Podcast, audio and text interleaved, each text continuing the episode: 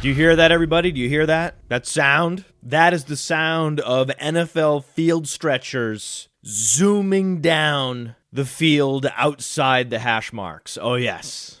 Oh, yes. Have you noticed? Quietly, in the context of the West Coast offense, there has been a rebirth of the NFL field stretcher this season. And it culminated last week. Tyreek Hill, one of the NFL's signature field stretchers, six receptions, 185 yards, and two touchdowns, 30.8 yards per reception.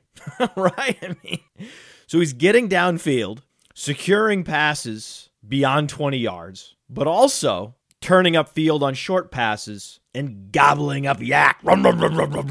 Right? YAC monster, Tyreek Hill. So you love to see that. Tyreek Hill's yards after the catch, 351. That's number three in the NFL. And his total target distance, some call air yards, total target distance on playerprofiler.com, 1058, number 21 in the NFL. So he's pretty much top 20 in total target distance and top three in yards after the catch. That's impressive. And this is a downfield weapon being leveraged by Alex Smith. Alex Smith, your number one fantasy quarterback in week 13, right? Alex Smith has been the ultimate fantasy tease. So, week one, he's on waivers and posts a top three performance against the New England Patriots in prime time, impressing every football fan. So fantasy gamers go and pick him up, but they're not ready to start him yet. They need to see more from Alex Smith. Finally, Alex Smith has showed them consecutive QB1 performances, finally convincing the fantasy football enthusiast that he's worthy of being started.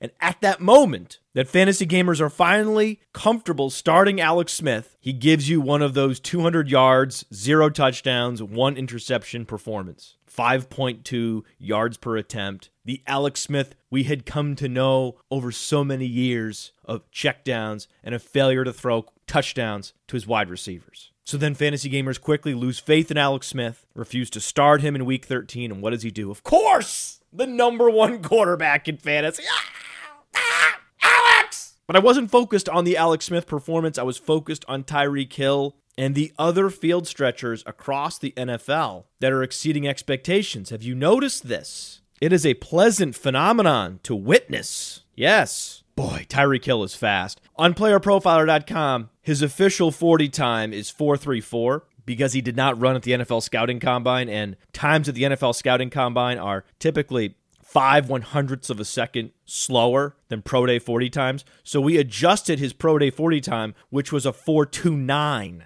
Others had him timed even faster. Get out of here. Okay, just get get out of here. These ridiculous 419 times. Okay, okay. Let's reel it back into reality. 429 is amazing. It's exceptional. 434 also great, right? Like 98th percentile. It's pretty good. Tyreek Hill went from college gadget player to number 8 receiver in fantasy football. In two seasons, he's made that transformation. How did he do it? Because, now, wait for it, wait for it. Athleticism matters in athletics. That's right. That's right. That's right. In the times that I have been willing to excuse away a lack of college dominance, it has been in the cases that the athleticism is exceptional. Think about Martavis Bryant. We'll talk about Martavis Bryant in a few moments. There are a handful of exceptions to the general principle that a wide receiver should be dominant at the college level. And most of them are exceptional athletes. They have to be to break the models because there are reasons why a player like Tyreek Hill is not a mega producer at the college level, but has the skill set to be a WR1 in fantasy at the professional level. It's possible. We exist as analysts because these possibilities exist. If there were no exceptions to the rule, my job as a sports analyst would be a hell of a lot less interesting. And every year, the biggest breakouts happen when great speed and athleticism is translated into on field efficiency. Look what Tyreek Hill is doing. Yards after the catch, number three in the league. Yards per target, 10.6, top five. Yards per pass route, 2.49 on playerprofiler.com, top five. QB rating when targeted on Player Profiler, 122.8, also top five. So when Alex Smith targets Tyreek Hill, good things happen. The most efficient passes on the football field are those sending the football in the direction of Tyreek Hill. It's rational for NFL offensive coordinators and quarterbacks to leverage their field stretchers, leverage their most athletic playmakers. And now we're seeing the NFL's most explosive playmakers are now scoring fantasy points at a rapid rate. Look at week 13. Mike Wallace went over 100 yards on just five receptions. How does he do that? He's fast. That's right, Mike Wallace is still fast. As long as he's still fast, he can play the sport of football at a high level. I mean, Mike Wallace is the great undead receiver of the NFL, right? Just when you think that it's over, you know, a hand strikes up through the dirt, and that hand belongs to Mike Wallace. He's an undead receiver because he's just too fast to die. And you think of Mike Wallace as having bad hands. Stone hands, Mike Wallace. Well, the problem is he hasn't been dropping passes his entire time in Baltimore. In 2016, a 2.6% drop rate. In 2017, a 3% drop rate positive production premium, positive target premium. This year, that production premium is higher than it was last year. The production premium is over 10 this year, and the target premium is over 20. And when Joe Flacco targets Mike Wallace, Joe Flacco's statistics improve, and the Baltimore Ravens win games. I've been begging and pleading with the Miami Dolphins to realize this with Kenny Stills. Stop targeting Jarvis Landry! And start targeting Kenny Stills whenever possible. A year ago, I sat in front of this microphone and stated flatly that Kenny Stills is a more valuable asset to the Miami Dolphins than Jarvis Landry. And I've been mocked on YouTube ever since. Check out our YouTube channel. Just type in Roto Underworld and you can see hundreds of clips from past shows. And the best are the comments when you scroll down and you read, oh, wow. These people are not accustomed to listening to Matt Kelly. They're either taking it way too seriously or completely missing the point. But look at the difference in the advanced efficiency metrics from Kenny Stills to Jarvis Landry. It's striking. Yards per target, Kenny Stills, 8.9, 5.7 for Jarvis Landry. 5.7 yards per target, that's league bottom. Production premium plus 25.7 for Kenny Stills, negative 5.7 for Jarvis Landry. The production premium is player profilers, fantasy points above or below expectation. When you target Kenny Stills, he scores more points than expected. Jarvis Landry, no surprise, scores less than expected. Target premium how many points do you score on a percentage basis above or below the other receivers in your passing game on any given target? Kenny Stills plus 27%, Jarvis Landry negative 8.1. I understand Jarvis Landry's role is different than Kenny Stills, but just because his role exists doesn't mean you have to constantly feed the player playing that role. The role Jarvis Landry plays in an offense is an auxiliary role. It's like a satellite back role. But when you compare the target share of the average NFL satellite back to Jarvis Landry, Jarvis Landry dominates them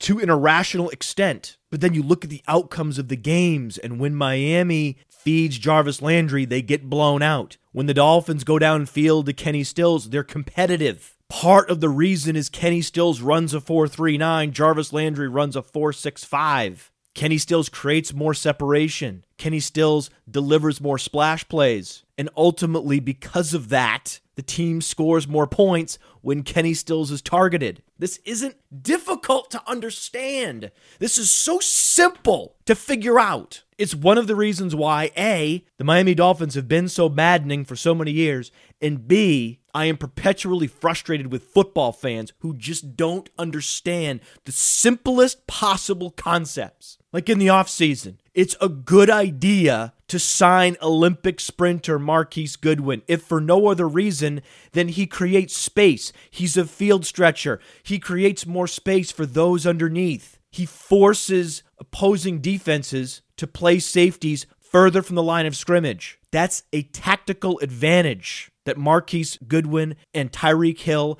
and a handful of other elite NFL field stretchers bring to the table. That's why we came on and said the 49ers signing Marquise Goodwin was tactically sound. And now Marquise Goodwin finally has a quarterback capable of throwing downfield. Finally. And Marquise Goodwin's not just a burner, in quotes. Check out his profile on playerprofiler.com. Wow, right? Wow. Like, wow, wow. He's one of the most athletic players in the NFL, not just receiver, players. He has a 124.2 92nd percentile SPARQ-x score, and that's despite failing in the power category of SPARQ. When it comes to speed, agility, explosiveness, very, very, very few players can compete. He's in the upper 90th percentile across all those workout metrics. Think about that. Who wouldn't want that player on your team, right? No surprise, Goodwin is now rewarding fantasy gamers with a need for speed. He scored 18 PPR fantasy points last week, and now he gets the Texans this week. He'll torch them as well because no cornerbacks, especially the 33 year old Jonathan Joseph, can run with Marquise Goodwin. And I'm excited about Jimmy Garoppolo. I am. I'm allowed to get excited about Jimmy Garoppolo. I was tempering expectations because Garoppolo played in only a handful of games last season. He was exceptional in those games. Passer rating well over 100, four touchdowns, zero interceptions. He was great. We all saw it but very small sample. This first game from Jimmy Garoppolo was a critical indicator. He's a sneaky athlete, has that 1130 agility score, 67th percentile, above average throw velocity, broke out at a young age at Eastern Illinois, and he just looks like Tony Romo. His best comparable player on Player Profiler is Tony Romo, and it just makes sense. They both went to Eastern Illinois, similar stats, similar statures. They look like the same guy. Why can't Jimmy Garoppolo be Tony Romo? I don't know. Why not? I have to tip my hat to the Jimmy Garoppolo dynasty owners. I don't have any Jimmy Garoppolo in dynasty. Just not patient enough. I'm trying to win every season, and I can't roster a player behind Tom Brady who plans to play until age 45. So, those of you with the patience to roster Jimmy Garoppolo two years ago, a tip of the cap to you, sirs and madams. And you have to play Martavis Bryant this week after Juju Smith Schuster was suspended. I understand that Martavis Bryant is never going to be efficient. Each and every year he has played the wide receiver position in the NFL, he hasn't been efficient. The catch rate has always been below 55%. Now, partly that's because the depth of target has been so deep. So you need to adjust the catch rate because the degree of difficulty on those catches is higher. Now, I understand that. But going back to his time at Clemson, Martavis Bryant has always been the dog that goes up to catch the frisbee and it hits him in the neck. That was the visual painted by Josh Hermsmeyer on this show. And it's true of Martavis Bryant going back to his time at Clemson, but he's going to be a starting receiver. And he has upper percentile size adjusted athleticism. You take a guy with upper percentile size adjusted athleticism, you put him in the starting lineup with one of the NFL's signature downfield throwers in Ben Roethlisberger, and this is a player you need to play. He has a 1031 94th percentile catch radius. You need to play Martavis Bryant. And Bryant caught another break. In addition to the Juju Smith suspension, Jimmy Smith, one of the best outside cornerbacks in the league, was suspended four games for performance enhancing drugs. So, ironically, Martavis Bryant will benefit from the suspensions of others in week 14. So just play him. When all the forces come together to propel a player, you play him, right? You have positive external force after positive external force propelling a 6'4, 215 pound wide receiver with a 121.9 90th percentile SPARQ-x score. You play him. You don't question it. You don't think twice. You play him. You play him in Dynasty. You play him in Redraft. You play him in DFS. Play Martavis Bryant. And I think one of the other reasons why the explosive downfield threats are scoring more fantasy points lately is that so many cornerbacks are getting put on injured reserve, and there are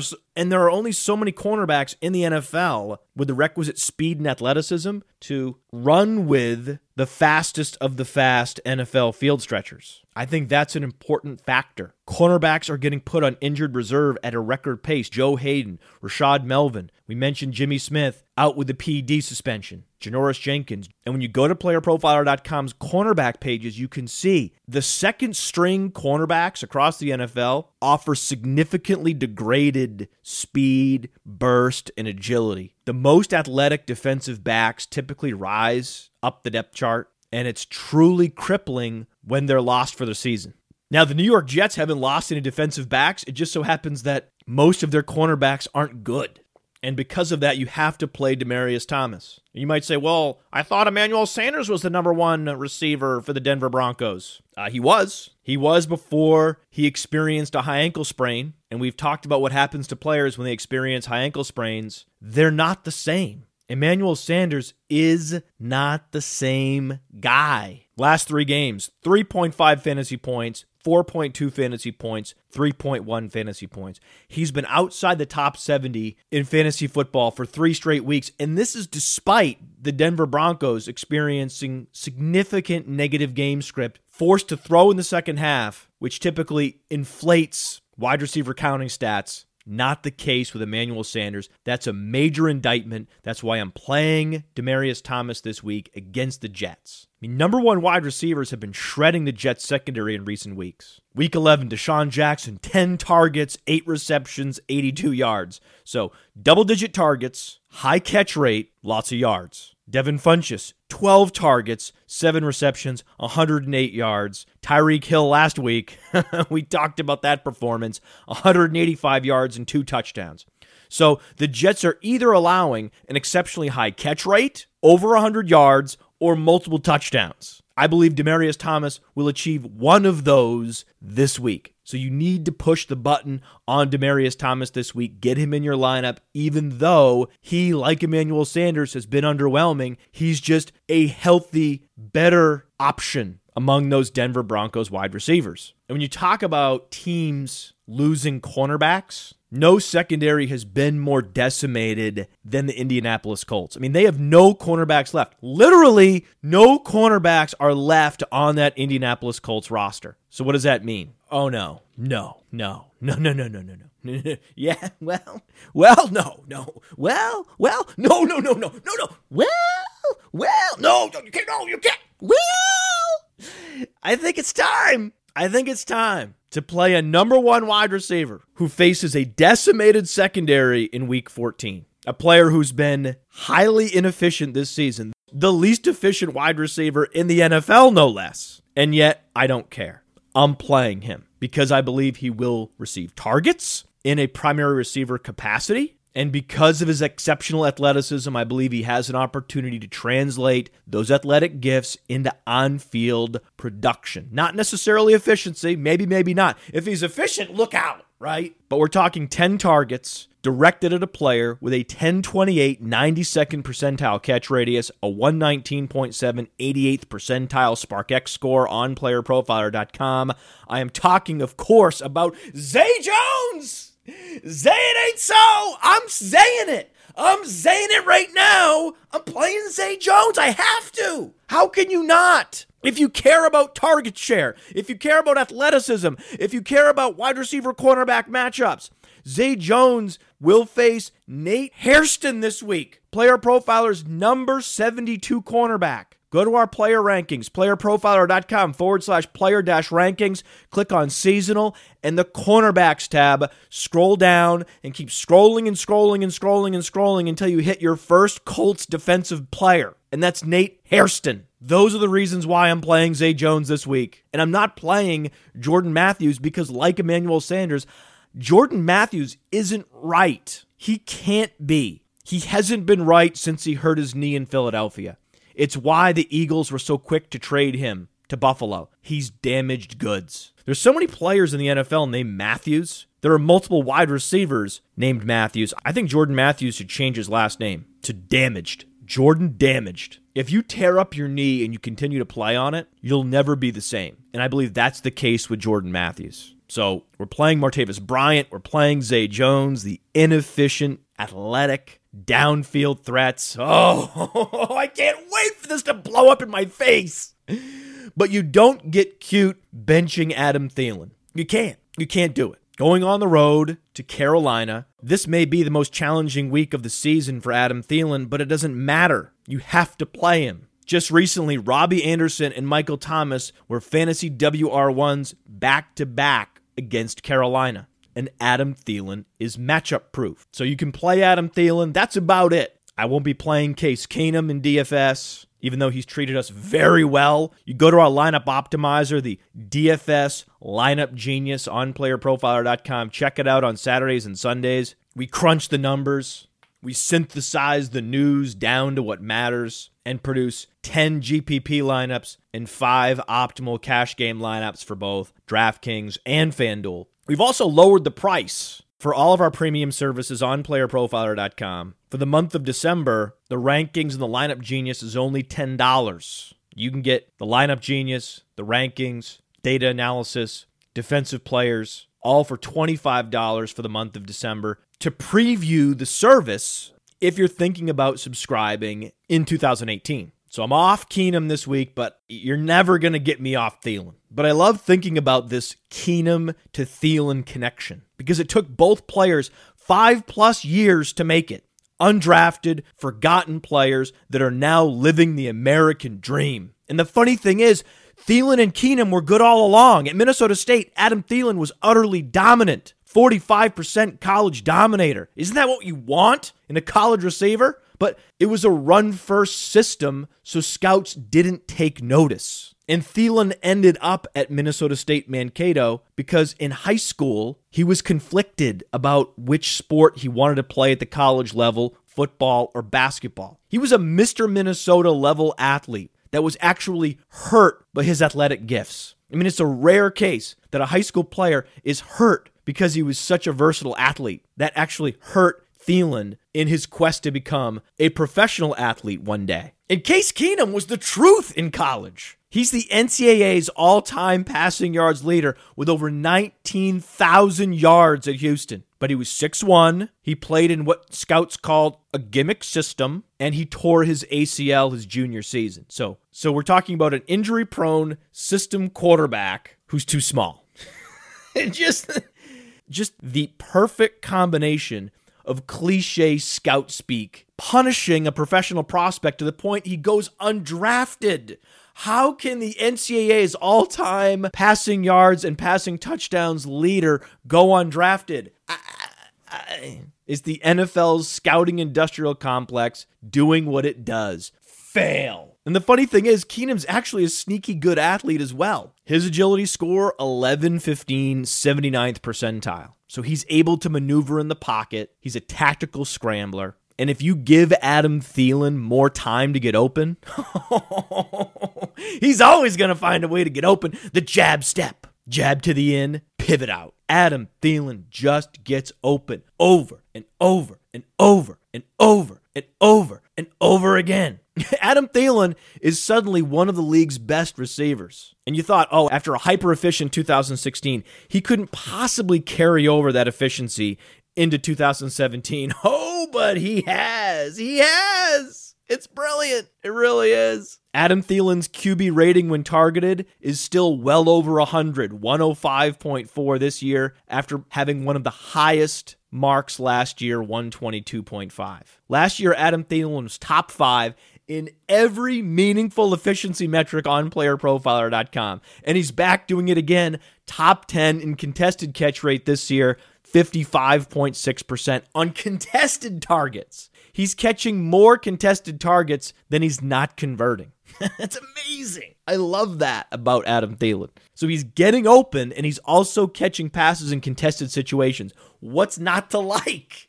And Case Keenum looks like he belongs in a starting role. I mean, Case Keenum may be a backup caliber quarterback, but when you're surrounded by these weapons, an above average pass blocking offensive line, check out the protection rate for Case Keenum on playerprofiler.com.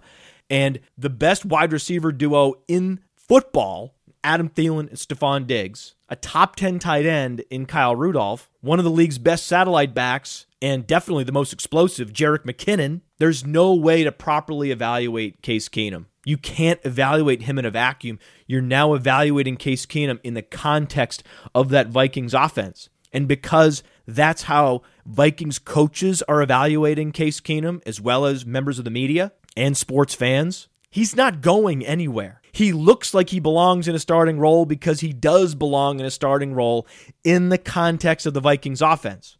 He can't elevate players around him. That's not who Case Keenum is. Of course, he's not Aaron Rodgers, but in the context of the Vikings offense, he's a starter. So I think he will remain the starter in 2018. I think Case Keenum is a dynasty buy. Check out the advanced completion percentage metrics. True completion percentage, which factors in receiver drops, 71% on playerprofiler.com. That's top 10. On play action, on deep balls, he's top five. He's even completing 38% of his pressured passes, which is top 15 in the NFL. So, in every measure of accuracy that we have, he's above average. And the team is 10 and 2. And you all love when quarterbacks win games. So, Case Keenum's not going anywhere. You can still acquire Case Keenum at a heavy discount in Dynasty because he doesn't project to be the long term starter. But I think that right now, you have to act as if he is that. He's been effective in every facet of the game. He's excellent on play fakes. He's excellent downfield. You have to just act as if he's excellent. Two undrafted, forgotten players are now out in front leading a 10 and 2 Vikings team into the playoffs. And I love it. I just I love this. I'm also hesitant about starting Stefon Diggs against Carolina because the the matchup is challenging and we need to come to ter- and I've come to terms with the fact that Adam Thielen is the number one option in Minnesota. It's not Stefon Diggs. I can't believe I'm saying it, but I'm saying it. It's crazy. And the number one receiver in Indianapolis remains T.Y. Hilton. And you need to play T.Y. Hilton this week. The two underwhelming receivers that have been frustrating fantasy owners all season need to be played in week 14 Demaryius Thomas and T.Y. Hilton. You need to close your eyes and push the button. Why? Because Buffalo has no one to cover T.Y. Hilton this week. It looks like Tre'Davious White will miss the game with a concussion, thanks to the drunk polar bear known as Rob Gronkowski, also known as the Vodka Centaur. What the fuck is wrong with Rob Gronkowski? I mean, please. I mean, please. I'm a Patriots fan and I like Rob Gronkowski less and less every week that goes by. I become more and more tired of his behavior, behavior that no other player in the NFL, other than maybe Tom Brady, could get away with. Just flip that incident on its head. Instead of Rob Gronkowski shoulder spearing Tre'Davious White, make it Tre'Davious White shoulder spearing a defenseless Danny Amendola. You know Tre'Davious White's getting two plus games for that for no other reason than Rob Gronkowski's Rob Gronkowski.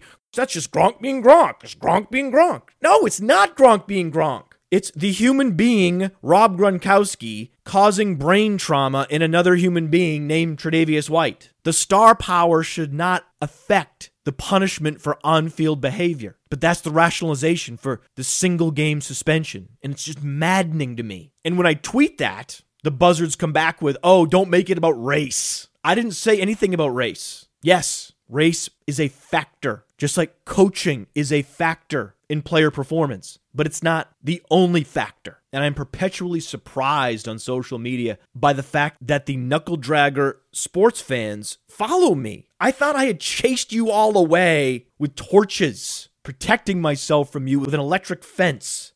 Waste my time accusing me of being a social justice warrior, but didn't say social justice warrior, hit me with the acronym SJW. I didn't even know what that means. I had to look it up. Sounds good to me. I'm a fan of justice. So if you want to hit me with some pejorative euphemism that imply I'm a warrior for justice, then go ahead. Fuck do I care? The words you say on Twitter don't matter. I don't care what you say about me on social media. And it leads me to question the collective intelligence of my followers.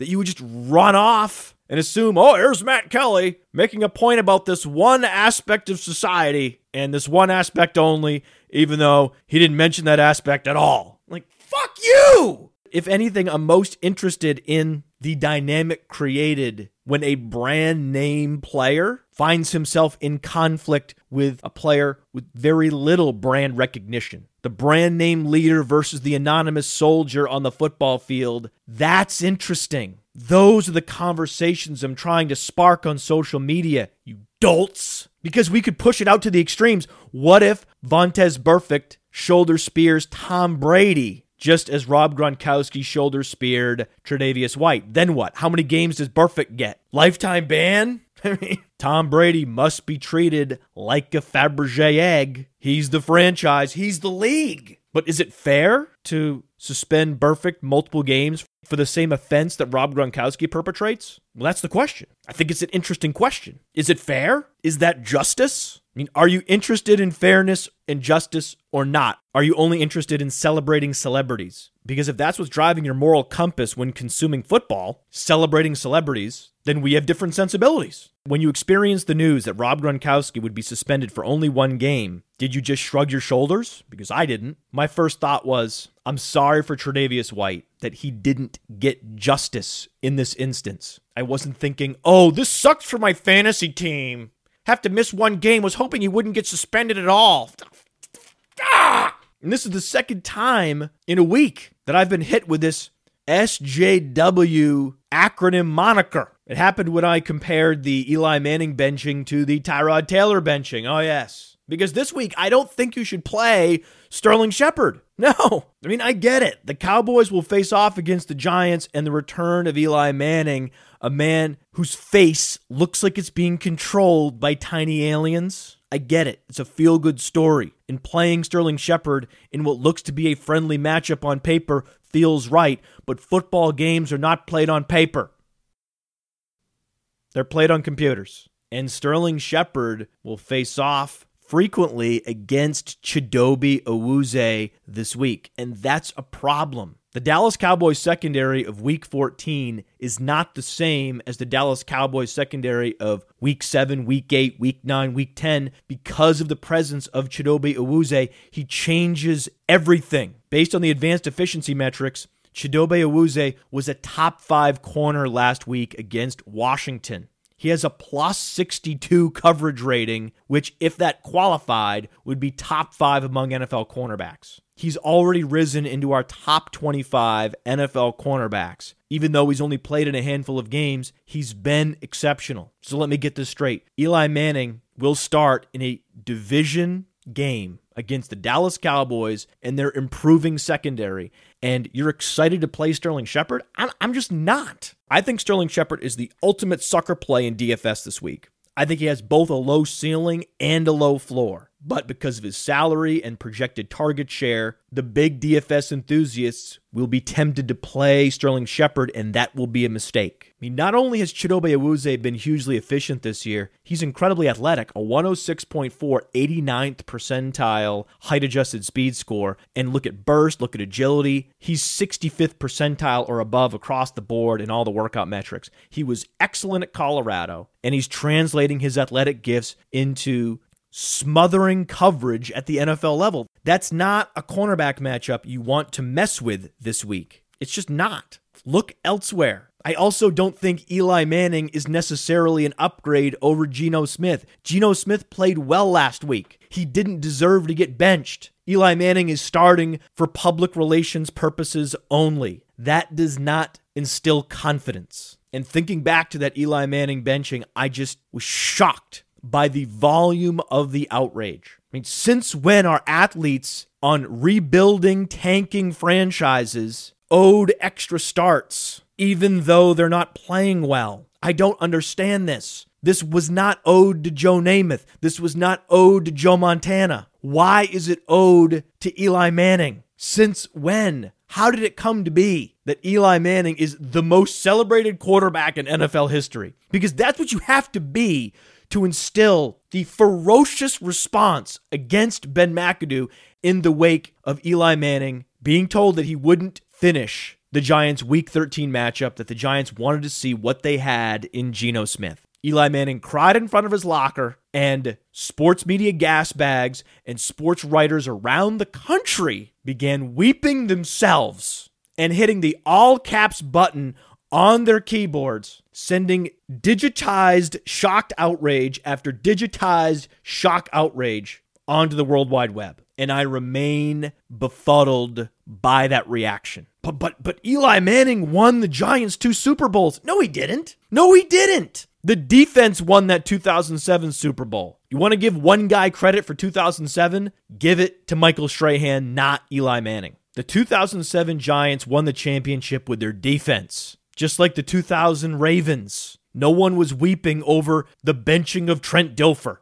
Soon after the Ravens won the championship, the Buccaneers won the championship with their defense. No one was weeping over the benching of Brad Johnson, and no one would weep over the inevitable benching of Joe Flacco one day. But yes, Eli Manning did play exceptional in that second Super Bowl championship. I can't deny it. 65% completion percentage, 7.48 yards per attempt, nine touchdowns, one interception, passer rating over 100. Eli Manning led that team to a Super Bowl. He did. He did lead them to one Super Bowl. As far as I can tell, Eli Manning's reputation is built on one hot postseason run. A hot postseason run just like the one Joe Flacco enjoyed, as well as Colin Kaepernick. And if Joe Flacco had joined the Ravens a few years earlier, he, like Eli Manning, would have two Super Bowls and the exact same career. Identical. There's no difference. Look at their career stats. Eli Manning has an 83.8 passer rating, Joe Flacco, an 83.9 passer rating. You're up in arms over Joe fucking Flacco getting benched? What the fuck is the sports world coming to? That's what I'm talking about